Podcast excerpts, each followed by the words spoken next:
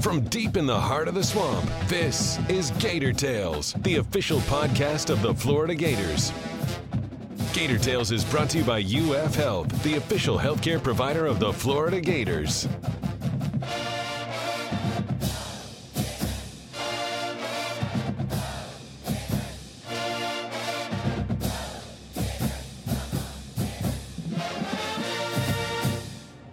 Welcome to Gator Tales. I'm your host, Adam Schick. Given that the Gators were 4 and 7 and hanging out at home with their families at this time a year ago, it's a testament to the job that Dan Mullen has done that they're in Atlanta getting ready to play in one of the most prestigious bowls in college football. The Orange and Blue will cap off the turnaround season by making their first appearance in the New Year's Six, taking on familiar bowl foe Michigan at Mercedes Benz Stadium on Saturday. On today's show, We'll chat with the youngest member of the coaching staff, Christian Robinson, and find out how his Atlanta roots make this game particularly special. Then, we'll discuss the biggest matchups and the magnitude of this showdown with FloridaGators.com's senior writers Scott Carter and Chris Harry. But first, in addition to being in his inaugural season on the Gators staff, this is the first assistant coaching job that Christian Robinson has ever had. The former Georgia star had three stints as a grad assistant around the SEC to pay his dues, and now he's showing why Dan Mullen and Todd Grantham took a gamble on a 28 year old only years removed from his playing days. We spoke with Christian about his path to coaching and the upcoming bowl game in his backyard, but began by finding out how he managed the recent whirlwind of bowl prep and the conclusion of the early signing period. Well, you know, it's it kind of just goes uh, right step with how life is normally during the football season. You got so many things that you're focusing on, and you learn to just multitask. And uh, the only thing was we went straight from the Florida State game, and the next day you're on the road recruiting, and and that's a, a very quick transition from being 100% football to every day 100% recruiting. And so um, it is hard, but at the same time, we have a great staff that keeps us organized, and, and we know at this point going into that uh, December signing who we really are targeting, who we're trying to go after. So it's very uh, direct and uh, it's not as hectic as it can be in the spring when you're trying to see a lot of uh, schools and go watch practices. Which recruits were you most instrumental in bringing in during this cycle, and what do you hope that they'll bring to the program? You know, just really focusing on uh, my two inside linebackers. Those are the real guys that uh, I spent a lot of time invested in, uh, just communication wise with their families and trying to show them why this was the best place for them and, and how they fit our system. Josiah Pierre and Tyron Hopper, those those two guys from the moment we got here were guys that we saw on tape that fit our system, and uh, we're we're great people and um, really excited about the Florida Gators. And so from the beginning, that was where I kind of focused my time. And uh, obviously, anytime someone comes on campus, we're all 100% into showing them why uh, University of Florida is so good a lot of people may not know this, and you can't tell just from talking to you, but you are a very young guy. You're actually under 30 yeah. years old as a, as an assistant coach. Do you yes. think that, that your youth is an asset in recruiting? And if so, what impact does that have? I really do, and uh, just from a point of just relating to people, um, these kids that we're bringing in, um, I'm. I found out today that uh, Vosean was born in 1997. I was born in 1990, so I'm seven years older than him, and that's that's not too much older. And so I think uh, what I've learned from the first time I started being a GA, uh, right after I got done playing, was that I can have a relationship with my players, but they have to understand what I'm really trying to do, and that's to help them be the best they can be. And when it comes time to work, that what I'm saying is to help them. And, and in order to be a good football player, they got to listen and be disciplined and execute. So um, being young and recruiting helps in relating. I, I know what they're doing. I, you know, a lot of kids are playing Fortnite. I, I live by myself here in Gainesville, and I, when I when I'm not working and I got a, a spare second, I, I get on and play Fortnite a little bit. So that's kind of you know just the little things I do to relax. But that is uh, just being able to understand what they're going through, and especially playing for Coach Grantham. I played for Coach Grantham; he was mm-hmm. my coach, and uh, the defense that he's playing in was the same one I played in. So when I, a lot of times when I start my meetings like with new people, I say, "Hey, look, I can show you a clip of me messing up, and mm-hmm. Coach Grantham coaching me." And when you come here to the University of Florida, you're gonna get somebody that understands the exact role and situation you're put in. I think that is an asset when you walk into someone's house. How often do some of the other coaches come to you for uh, maybe consultation on things that the kids are talking about these days, so to speak?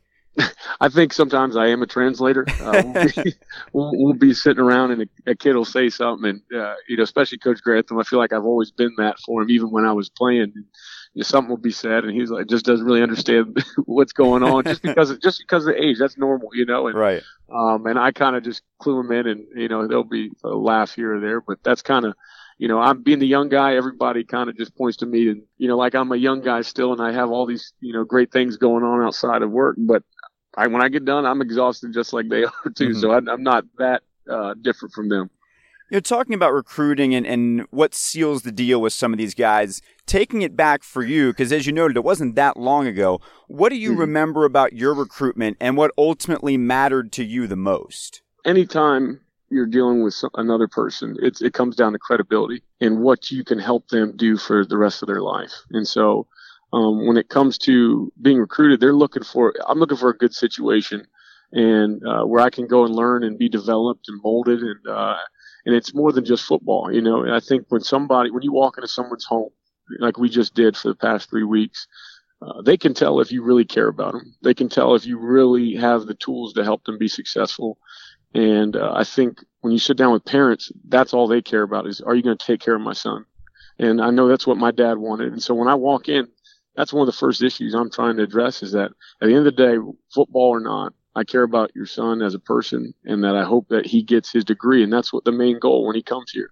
Along the way, we're going to be good at football. Mm-hmm. And I hope that when I sit down with that family, they understand those things is that he's going to get taken care of. I know what he's going through. I can sympathize with the things and, uh, the obstacles that come in your way as a young student athlete at the University of Florida. And so uh, when you cover that and then you say, hey, look at the track record of football, see the people I've, we've been around, and see what this defense has done. Um, I think when you put those two things together and they know you care about them, it's a no-brainer. And when they're making a decision and, and they understand that I know what they're looking for.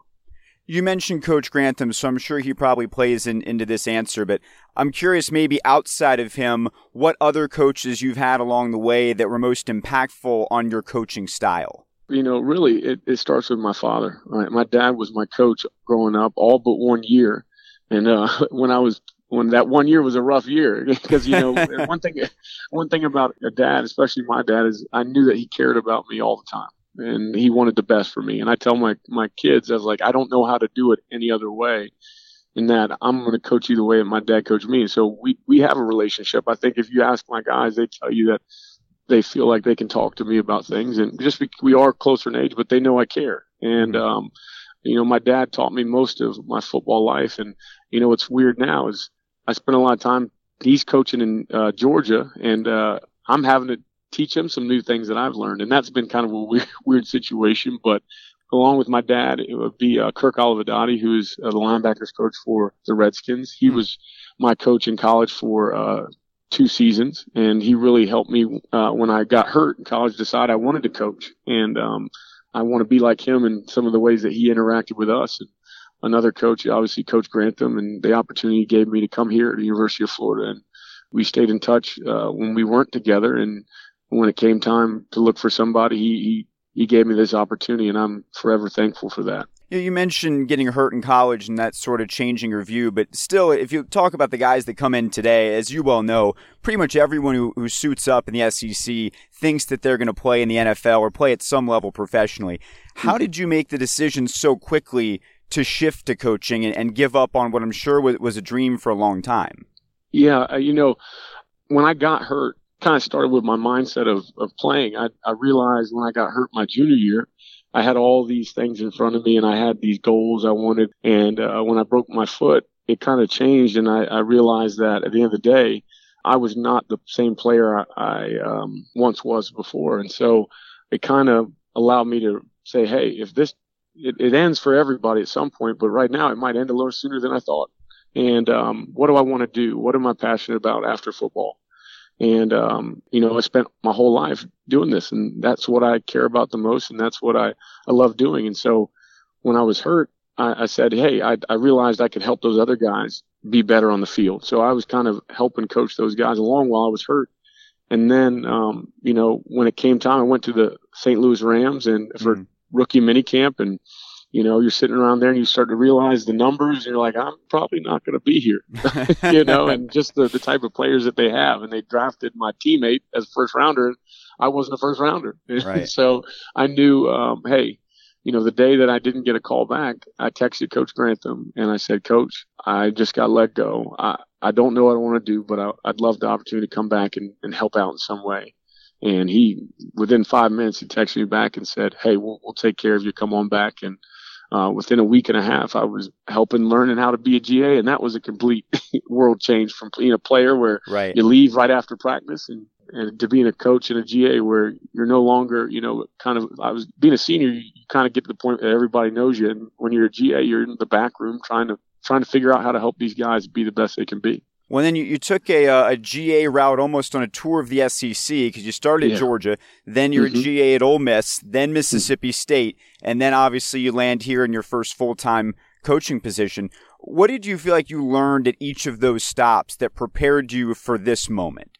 I believe that anytime you, you enter a new situation, you meet new people and you learn that there's different ways to do things. And uh, along the way, you start to pick up on things you like, things you don't like, but mainly how to deal with people. And anytime you're dealing with a large group of people on a team, um, you're dealing with different personalities, different beliefs, and you just learn to adapt and try and get those guys motivated to play together. And leaving Georgia was a big step because it was completely different than anything I'd ever done before going to Ole Miss. And, um, you know, away from home, I'd grown up in Georgia. I lived 45 minutes from Athens. Mm-hmm. And that's all I really ever knew and um, going to Mississippi, I was far away from home, and I learned what I was passionate about. Um, I learned that this is what I want to do, and it, you know, being at Georgia, I kind of got comfortable. When I got out of my comfort zone, you learn different ways of doing things, how to how to help uh, the coaches you're working for, and you find out that this is what you really want to do. And you know, and then getting back with Coach Grantham at Mississippi State, that was just a great opportunity, and it felt like being back with the guy that it taught me most of my football life. And um, and then obviously coming here, I'd I'd never imagined that he'd actually bring me. you know, I, I think you know I was like being as young as I am, I was like, there's no way I'm gonna get brought along. But um, he was a man of his word, and and has given me a great opportunity to help this group that I have. And um, I'm like I said, I'm forever thankful for that. What was the, the sales pitch, if you will? Because obviously you've got the relationship with, with Coach Grantham, but as you said, uh, it, it's a big leap to be in the position you are now at a place like Florida. So w- when you had a chance to talk to Coach Mullen and, and present yourself, what was the case that you made that, that you were the right guy for this job? I told him when it comes to doing this job, there's things that I don't know. Um, there's things that I'm going to learn on the fly. And uh, he just told me uh, that, hey, the things you don't know, you got to be ahead of issues before they happen. And I said, when it comes to the football stuff, I basically have been coaching the linebackers at Mississippi State under Coach Grantham as a GA. Mm-hmm. And it was, when you get here, you got to show, separate yourself and show that you can um, get guys here to campus and, and recruit.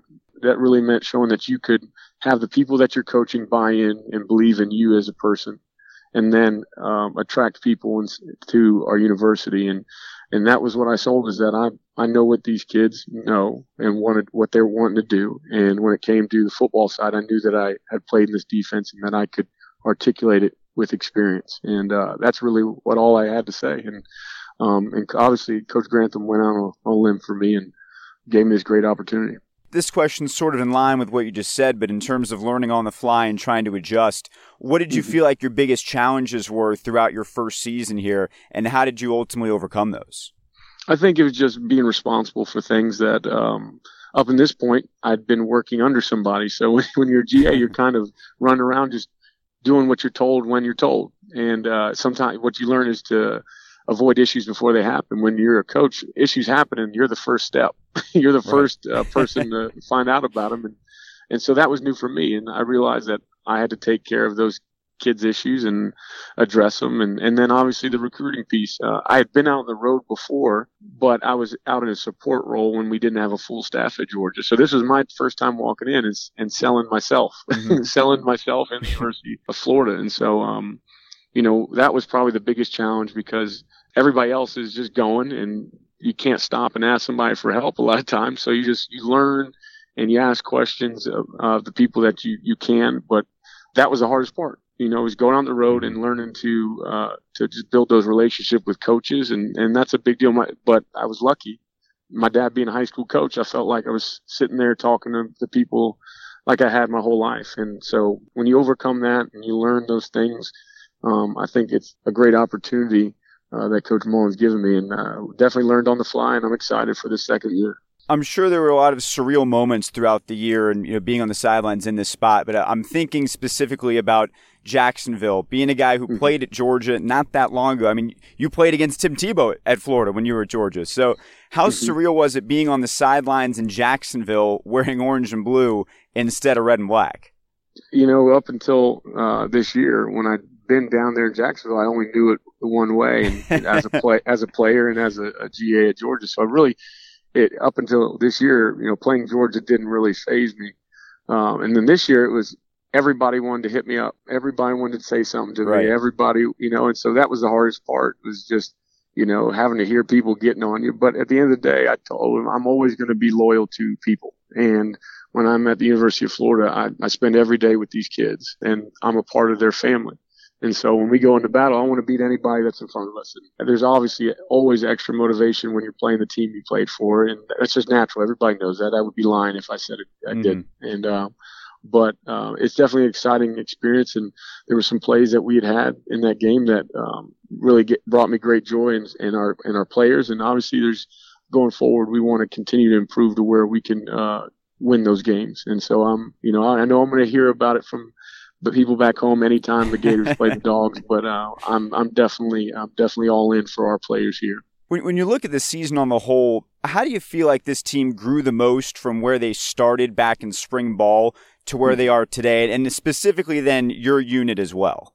Um, you know, looking at this team, I think when we first got here, they've been through some things. They've had different staffs. You know, you hear kids talk about different coaches that they've had along the way, and um, I think, like I said, when you walk into anybody's home as a recruit, they want to see credibility and that you care about them and that you're just not using them to move on. And so when we got here, they're they're feeling us out. You know, we're telling them they don't know who we are, and we're telling them to run. but you know, we're we're chasing them around, making sure they're doing what they're supposed to do. And so they're trying to find out is this person going to handle things the right way. And I think as the spring went on, they became confident that we knew what we were talking about from a uh, lifestyle standpoint and how to live life and the things they need to care about. And then you move in the season and when it really matters, can you help us become a good football team? And, uh, you know, with everything they've been through, as the season went on, I thought they began to get confident in things that we were doing. They, they know what to expect every day of the week and how we're going to react to things. And, um, when they see that we can be successful with the plans that we put in, I think that that just helped us build it and for people to realize that they could be great. And uh, as long as we keep building and get, gaining confidence and the, the, more people that we bring in, they're going to understand that what the Gator standard really means and how we can be successful under Coach Mullen and the staff. And so, um, I think it was bringing things back to how they used to be. And Coach Mullen said that there's a standard when you play here. The standard is is you give your all for the guy next to you and for your university. And I think that our kids really, really start to do that down the line. And I'm excited to see what it happens when they have a year underneath us. Which one of your linebackers do you feel like you saw the most improvement out of over the course of this year? I'd have to say uh, Vosean Joseph. Um, I, I, saw him. You know, he's a, a very passionate player. He cares about playing this game, and you know, I think when I got here, there were some things he just didn't know how to do or wasn't confident in. And I said, when I got here, is like, hey, if you just trust me and do what I say, you'll see the results. And um, I don't know everything, but I know how to execute what we're trying to do from a defensive standpoint. And so when he got here, you know, we we work on the techniques that help him make plays. Um, I think it was say, hey, this is what you're good at. We know you're good at that, but when you want to get better, you got to find the deficiencies and continually work on those and try and improve. And um, I think early on the season, he was like I said, our, people were trying to feel you out to see how you're going to handle things and if you can really follow through with what you're telling them. As the year went on, you saw him start to understand what we're asking him to do and to continually give great effort. And I think I'm excited for him as a player to see how we finish this last game. And, and I'm hoping that he does uh, have that great game that I know he can have. Couple final questions for you related to that game you're talking about. What does it mean for you to be bringing the Gators up to your hometown to play in a game like the, the Peach Bowl that has so much tradition and is not too far down the road from you, albeit if there's not a lot of traffic, it's not too far down the road from Norcross. exactly. Anytime you're in Atlanta, it, it's always about the traffic flow. But, uh, you know, for me being back, bringing this group back to where I'm from, um, I've been trying to paint that picture for them every day. Uh, you know, as a kid growing up in Georgia, you always dream uh, when you're in, in, Georgia playing in the dome for your playoff and championship game. And mm-hmm. that's always been a big deal. It always is because it, you have to be good to play there. They're not going to let anybody walk into that stadium. And uh, now that you know they play in the Mercedes-Benz Dome, um, I told them this is they're playing the Super Bowl in this stadium. Mm-hmm. So you, you're going to be playing where guys that you want to be like are about to come in right after you. So um, and playing in that stadium is obviously where they play the SEC championship. And we, I want them to be used to playing in that place. And that's what I, I want to paint that picture for them that this is the standard to play for championships and to go after those games. And so we're trying to every day build that. Just that's why you practice. You're trying to take the things that you're, you're doing and build to a certain point to when you can go out there and play on game day. And, um, I'm just excited to bring them back home it's a short trip on Sunday. When we get there, I get to wake up a little later than maybe some other coaches do and drive drive from Athens. We're seeing my family down to uh, Buckhead on a Sunday. Hopefully, hopefully it won't be too crowded down there on yeah, Sunday. Yeah. What stands out about this Michigan team on tape that, that you guys have been preparing for? I mean, when you when you look for, on on as a defense, um, the quarterback. And the crazy thing about the quarterback is I was at Ole Miss with him, and he was That's my right. scout team quarterback. Wow. So um, it all comes full just, circle for you. It, it really does, and that's what I, I find out about life. It really goes full circle, and to come back, and I've already talked to him just because we're, we're I actually roomed with his brother when I was at Ole Miss, huh. and so.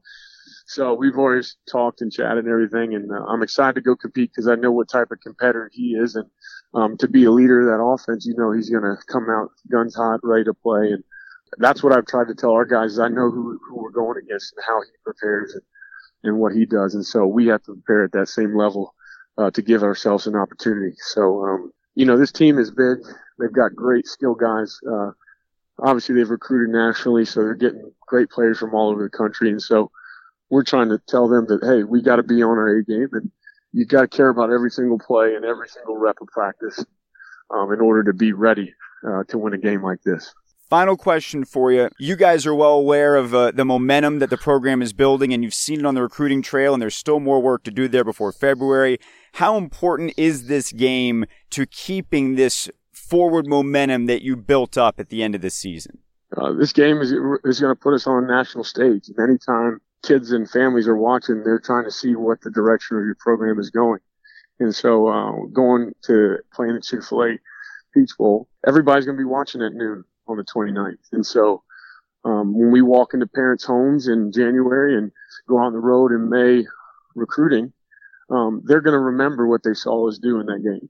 And that's what I tell our kids is if you want the University of Florida to continue to get better and improve and to play for championships like it used to, uh, you have to compete and show on a national stage that you're going to be that type of team. You attract the way that you play. And so, um, we're trying to look for the best, so we have to play at our best and go execute and, and hopefully, uh, continue what we've done so far this year. Well, Christian, congratulations on a great first year coach in the Gators, and uh, I, I, hope you enjoy this Peach Bowl experience. It sounds like it's going to be very meaningful for you. Uh, it will. I'm, I'm looking forward to bringing my team home to where I'm from, so I'm, I'm excited. Florida and Michigan have become well acquainted in recent years, and it certainly hasn't been a positive relationship for the Gators. As these teams prepare to meet again with Florida still seeking its first win in the series, we wanted to break down some of the biggest matchups and get answers on the pressing questions with Scott Carter and Chris Harry. But before getting to that, with National Signing Day still close in the rearview mirror, we began this week's roundtable by asking Scott which newly signed players he expects us to be talking about at this time a year from now. It's always hard to project that. I mean, I think when you look at seven offensive linemen they signed, some of those guys are going to be asked to play. You know, Dan Mullen referenced that, uh, you know, he'd like to see a couple of these guys be ready at the end of spring, going into summer and then fall to where they can get on the field next year. And then you look at just talent wise, Hammond from uh, Lakeland High, one of the three Lakeland guys to commit on national TV the other day. He's the one that's ranked the highest. You know, he's 6'4", 350 pounds. Obviously, probably going to work some of that 350 pounds off once he gets here, gets more into a shape. But at the same time, he's he's a big time prospect uh, in the middle of the line, uh, inside, interior of the guard. Keon Zipper, his teammate at Lakeland, a tight end. We saw Kyle Pitts come in this year and make some contributions right away as a true freshman. Uh, he's another guy that they like a lot. And then the early enrollee among that group is, uh, you know, edge rusher Lloyd Summerall the third of Lakeland. He's 6'5", 210. He's going to have to put some weight on, but they like everything about him as his potential on the edge, uh, to maybe kind of fulfill a role like, uh, Jachai Polite and Jabari Zuniga down the road. Still got some physical development to go to get to that point, but getting here early is is important for him. And and Adam, you know, the 20 guys they signed the other day, 10 of them are going to be mid-year enrollees. So that means they're going to be on campus in January. Uh, they're going to get acclimated not only to school and to start learning to live the college life and, and, and kind of take care of themselves, but they get into spring practice, they get into meetings. Uh, they're going to get acclimated to the football side of it. So by the time spring camp rolls around, these guys should be at least able to get out there and get some quality reps. And then when fall camp opens, we'll see how they developed over the summer. And if, you know, you get 10 guys on early, we saw that last year with guys like Trey Dean, guys like Dameon Pierce, two of the best freshmen in 2018 class. They got here early. It made a difference. Uh, they played a lot during the season, and I'm sure that Mullen and his staff hope some other guys from this class does the same. You know, it's interesting too the way that sign day happening in December now, the early sign day at least, it kind of rolls right into bowl practice, which is when a lot of the players from the last signing class tend to have an opportunity to shine as you're kind of in that building for next year mode and seeing which players that are young are going to grow up quickly and, and fill some important holes for you. So, who who have been some of the players who've stood out to you during these bowl practices, especially those open practices that, that fans had a chance to see? I did watch Kyle Pitts, some who I referenced earlier, because you got to remember at tight end, the Gators are going to be losing C'yontai Lewis, R.J. Raymond, and Moral Stephens. Uh, so you got Kemore Gamble, you got Kyle Pitts there. Pitts, you know, he, he played some this year, caught a few passes, just a physically gifted player. The kind of tight end that fits into the mold of the latest cycle of the tight end in college football. These guys, they're going back more to being pass catchers instead of inline blockers. And Pitts is that kind of guy who can stretch it down the field and really help on offense.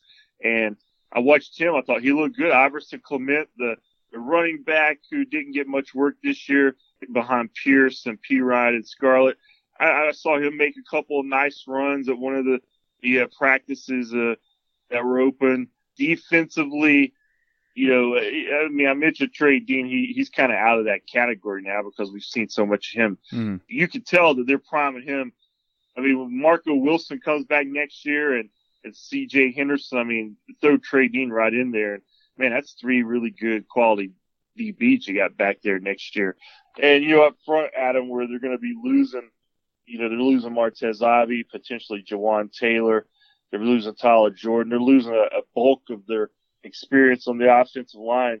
You know, Christopher Bleich was a guy who came in last year. He's been getting some extra work. He's another guy that I think, uh, you know, you can look for next year to play a more prominent role.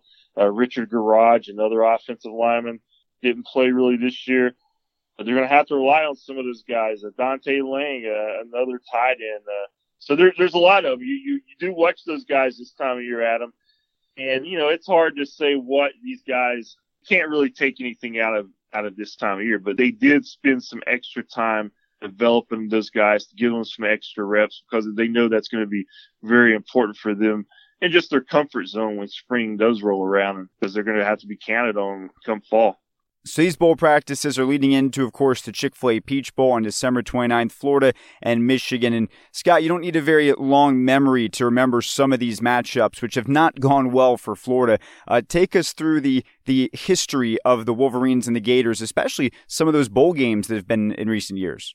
Other than the season opener in 2017, that was a regular season game. I mean, the, the previous three meetings were all bowl games. And, uh, you know, these are two programs that have story traditions, yet uh, the matchups have not gone well for Florida, and they're going to try to uh, reverse that trend. But you know, the first time they met Adam, it wasn't until 2003, believe it or not.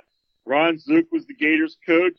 They met down in Tampa in the Outback Bowl, uh, coming off the 2002 season. Zook's first year in charge of the program, and good game down there. But Michigan won it 38-30. Graham, I remember, had a couple of scores in the first half, and the Gators had the lead. Rex Grossman was the quarterback, but in the end, uh, the running back Chris Perry. I don't know if you remember him, but he yeah. had 190 all-purpose yards, scored four touchdowns, mm. and Michigan wins at 38-30. Then they met again after this 2007 season, uh, Tim Tebow's Heisman winning season. They met in the Capital One Bowl down in Orlando.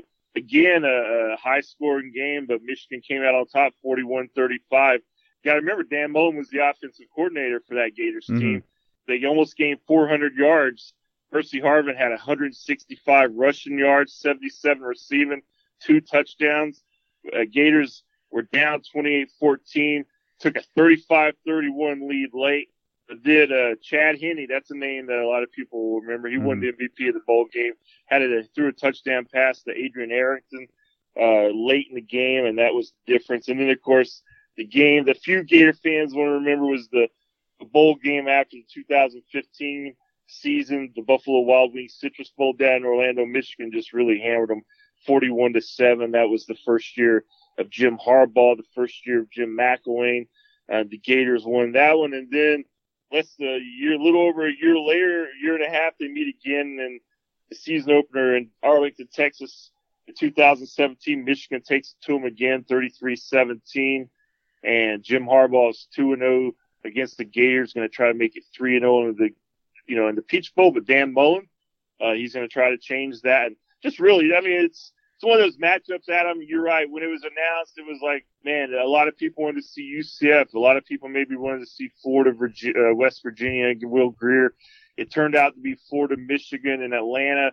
Uh, first time the Gators have been in the Peach Bowl since what 2004. Michigan's never been in the game. It's in the new stadium up in Atlanta, Mercedes-Benz Stadium. So I think as the game gets closer, there's more interest. There's, but what we talked about earlier is just for Florida, it's a chance to erase some bad history against Michigan to really just go out the way that Dan Mullen wants to in his first season here. Yeah, in that 2004 game, I remember uh, Devin Hester returning a blocked field goal for a touchdown, and Miami uh, romped the Gators in that one. So certainly want to exercise some of the demons in the Peach Bowl and against Michigan, hopefully simultaneously uh, on the 29th. Yeah, Florida's 0 2 all time in the Peach Bowl, 0 4 all time against Michigan. So hey, uh, you got to figure it. Maybe it's their year. what was the other Peach Bowl that, that Florida lost outside of the 2004? They played against West Virginia uh, at the end of the 81 season. Oh, wow. At West Virginia. Their quarterback at the time was a guy named Oliver Luck. Huh. Has a son who's a pretty good quarterback named Andrew Luck. You probably heard of him, right? Yeah, I think I have heard of him a couple times. Yeah, wow. but West Virginia dominated. They beat them 26 to 6 up in an old Atlanta Fulton County Stadium.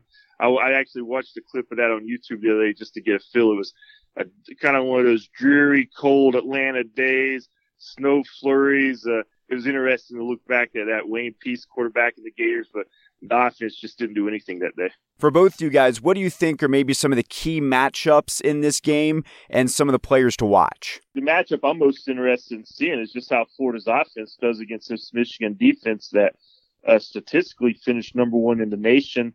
And as we've seen uh, last season and in a bowl game a couple of years ago, that has had Florida's number regardless of who's calling plays or playing quarterback. Uh, a huge test for Felipe Franks. Now the Gators are getting a break here because uh, Devin Bush, the linebacker, uh, player of the year, he's not going to play in this bowl game that came out this week. So, you know, you figure that's got to help Florida. Uh, also, they're missing a key player up front, uh, the defensive tackle, Gary. So you're looking at two of the key players on that defense that really dominated during the regular season until that loss against Ohio State. They're not going to be there. Uh, and, you know, we talked a lot about Florida's offense of late. Aren't quite maybe fun and gun numbers, but certainly better than anything we've seen in recent years uh, in Dan Mullen's first season. Uh, so it's another chance for uh, that offense to go out and uh, finish the season strong, get a bowl win, and do it against a defense that you know has to be somewhat just can't wait to get back on the field after what happened in the loss to Ohio State. Gave up what 62 points, uh, more than 500, 600 yards. I mean, they they just really got shredded. So you know they're going to at least mentally you would think they would be eager to get back out there and show that that was kind of just one of those days that they can't quite explain. But to do that, they're going to have to do it, like I said, without a couple of their key guys, and and it's going to be up to Felipe Franks uh, to go out there and execute the plan, and for Florida's offense do that. I think he's just going to have to do what he did against Florida State. You know, uh, stay away from big mistakes, use the running game, and then when the passing game offers some big plays, take them and hit them. Yeah, Adam, the last uh, few podcasts, I've done a lot of before and after numbers and thrown them at you. Mm-hmm. Let's continue the tradition in the season of traditions. You know, I, I mean, Scott mentioned Felipe Franks. I, I, the conversation almost begins and ends there because, you know, you go to last year's game. You know, it was his first career start five of nine, 75 yards, and got benched for the immortal Malik Zaire. So um, we can start right there and say, where's Felipe Franks as a first time starter in a Jim McElwain offense against an excellent defense that was Michigan last year? A year later, against another excellent, excellent defense, albeit with a few holes for um, players going to the pros, as Scott mentioned. You know, where are you now? And along those lines, I'll, I'll take it a step a step further and say, where's Florida now, especially where's Florida's psyche now? Because I think we speak for everybody when when the Florida Michigan matchup was announced, people thought, ah, you know, I've kind of seen that recently. Okay, how excited are the Gators going to be for that? How excited are the Michigan Wolverines going to be for it at the same time? So uh, uh, I, I think there's obviously a newness Florida versus Michigan for Dan Mullen and for his staff. Now, you know, they've done a great job getting their team ready to play, you know, throughout the season and certainly the last uh, last month of the season. Um, let's see how they can get these guys ready to play for obviously a game that could really give the team some momentum going in the off season. It's a year later. Uh, Scott wrote a story that ran uh, last week about the whole difference Nick Savage has has made in the program one year later. You know that's going to play itself out in this bowl game, and certainly in the in the weeks up to the bowl game, in the preparation for the bowl game, it certainly has played a part in. So all that stuff is out there. All that stuff will be on display but I think uh, and the spotlight is firmly in the eyes of Felipe Franks. It has been all season. He knows that. Sometimes he's handled it better than others. That's okay. But uh, he's had you know three extra weeks of preparation with the quarterback whisperer that we think Dan Mullen is. Um, I think we'll also probably see some uh, Emory Jones, right? Yeah, uh, Emory Jones. You're going to see some kind of plan for him. Uh, he's not just going to be a backup quarterback like he was against Florida State, only used you know if they really need him. I think you're going to see a series or two designed for him against that defense. Going back to what I was saying before, just about the whole psyche and how psyched up and how excited the Gators are for this. I think the fact that a guy like Chauncey Gardner is sticking around for this game and has made it public that you know he's standing by his teammates and what have you. I think that speaks to what the game means to a, a, a guy like that who certainly would have every right to be looking to his future because he certainly has a bright future at the next level but he's not thinking about that right now. At least that's what he's that's what he's saying. And I think his actions are speaking to that. The fact he's even going to play in the game. Yeah, and I'm not sure if you can take maybe a, a sample size like that and extrapolate it, but you can look at what Chauncey Gardner Johnson said about this game and about playing in a bowl, and then look at what Michigan's guys have done, some of the bigger names who are just not playing in it because they don't think it's important. So you, you hear the, the term meaningless bowl game thrown around a lot now if it's not in the playoff. But it seems like for Florida, this is very meaningful when you're trying to build a program the way that Dan Mullen is, and you've got some momentum, which the Gators generated against Florida State and throughout the year. This game is really important for Florida, it would seem, for that reason, building that narrative and continuing to drive it forward. I agree totally, Adam. Uh, you know, it's a chance for a 10 win season, which, you know, they, it could be only their 15th in program history. Uh, and, you know, we know a lot of those came in the decade of the 90s. Uh, they've had a few since then, but not many this decade. I think only 2012 and 2015. So it would be a, a chance to uh, kind of put a cherry on top Dan Mullen's first season, get some of those Michigan losses past them in recent years, a chance to build on a good national signing day, a chance to build off the Florida State win. So you're right. The momentum is all right there for the Gators. And they even have it in the matchup to some degree in, in the fact that Michigan, you know, is coming off a big loss to the, its biggest rival.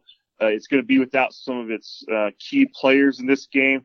So Florida, you know, you think you look at it, they have at least on paper perception more to play for in this game. But again, you have to go out and execute, and that's what Dan Mullen and his staff are going to be stressing because this is a good team they're going to play. I mean, Michigan is going to be well coached, and they've had their numbers. So I still think the Florida State win was going to be bigger than any bowl win, whether it's this bowl or any other bowl the Gators were going to play in. But I think the circumstances, you know, facing the Michigan again and, and just all the, uh, positive uh, momentum under Mullen, I think it, it, would be a huge boost if they if they can finish with a win. Moving to our PAT for this week, uh, it is the holiday season, which means there's a lot of movies you'll see on uh, on TV that you've seen a million times, but sometimes you just want to watch them again. They never get old. So that leads me to this question: As people enjoy the holidays with their families, what is your favorite holiday movie? The one that you can rewatch countless times and never get tired of it. All right, well, let's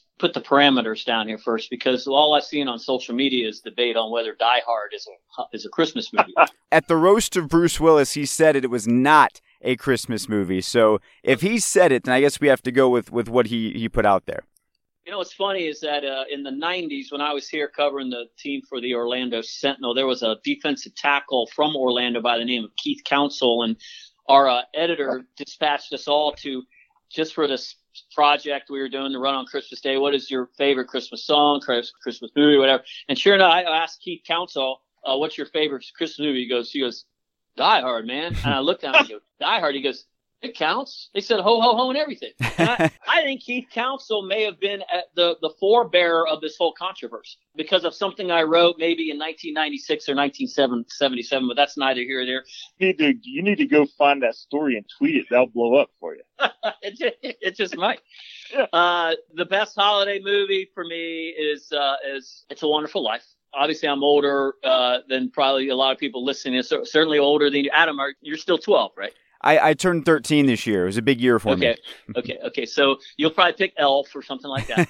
um, but, uh, uh, um, I think the older you get, maybe the more sentimental you get with it. I mean, I, I've read a little bit about like when it first came out. Frank Capra made it. It was panned by the critics. Not a very popular film, but now I think NBC runs it every every Christmas Eve. Any kind of movie that uh, kind of plays to your emotions in terms of of redemption, a chance to start over, you know, uh, atoning for mistakes and stuff like that. I think that kind of appeals to a lot of people and strikes a lot of people emotionally. And um, it's a bona fide Christmas film, obviously, and uh, it it remains my number one. I, I have some other ones, of course, but uh, I think that one to me is at least far and away, and I never get I never get tired of watching it. You know every line that's coming when it's coming, and um, at the same time, it's it's one of those movies uh, I think I could watch every year. Well, yeah, it's a tough one because you know Chris mentioned Elf, and see, I've got three little ones, man. They they've been watching Elf like crazy. I'm sure in the last couple weeks, and I kind of forgot how, but because I don't really remember what I think I was at that point where I probably wasn't watching too many Christmas movies when that came out. Uh, but it, it's cracked me up a little bit this year. Uh, but you know, when I go back to what I remember when I was growing up, I was, I think, in high school when Home Alone came out. Yes. Now, does that count? That was gonna be my answer. Okay, if, if Home Alone counts, that's probably the one that I've seen the most, and you know, it's I just like it. It's a silly comedy wrapped around the holidays, and I've actually my kids have just watched it for the first time in the last couple weeks, so hmm. it's been added to their rotation. So I haven't watched that. that is fresh in my mind, but I thought that was, that was a great movie. Uh, made Macaulay uh, Culkin famous. I know that. And I'll, I'll take it a step further for you because I, I was actually going to say Home Alone 2. I believe it's the case where the sequel is better than the original. Nothing quite like Home Alone 2 Lost in New York. Never seen either one. Chris is. Wow. You, you've never seen either Home Alone? No. he's, he's still. Come on. Home, Home Alone. The only thing worse than the fact you haven't seen Home Alone is the indignant way in which you answered that question, as if there was something wrong for even asking it. Anything that came out before '82, Christmas was written off after '82. Home Alone. Well, after everyone wraps the holidays, I know Scott will be up in Atlanta. He'll be covering the team. Follow everything he's doing at FloridaGators.com and at Gators Scott. Chris will be back in Gainesville for Florida and Butler in the O Dome on that same day. So follow Chris at Gators Chris for updates on that. And of course, we look forward to talking to both of you about more Gator sports as we enter the new year. So happy new year to both of you, and thank you for joining us as always. Uh, thanks, Adam. Happy holidays and happy new year to you, Adam. And that's going to do it for this week's show. If you haven't already done so, be sure to subscribe to Gator Tales in the podcast app of your choice, and please leave a review to help us continue to grow. Florida takes on Michigan in the Chick fil A Peach Bowl on Saturday at noon on ESPN and the Gator IMG Sports Network. We'll be back next week to break down all the action in the bends, so don't miss it. Until then, I'm Adam Schick, and I'll see you in Atlanta.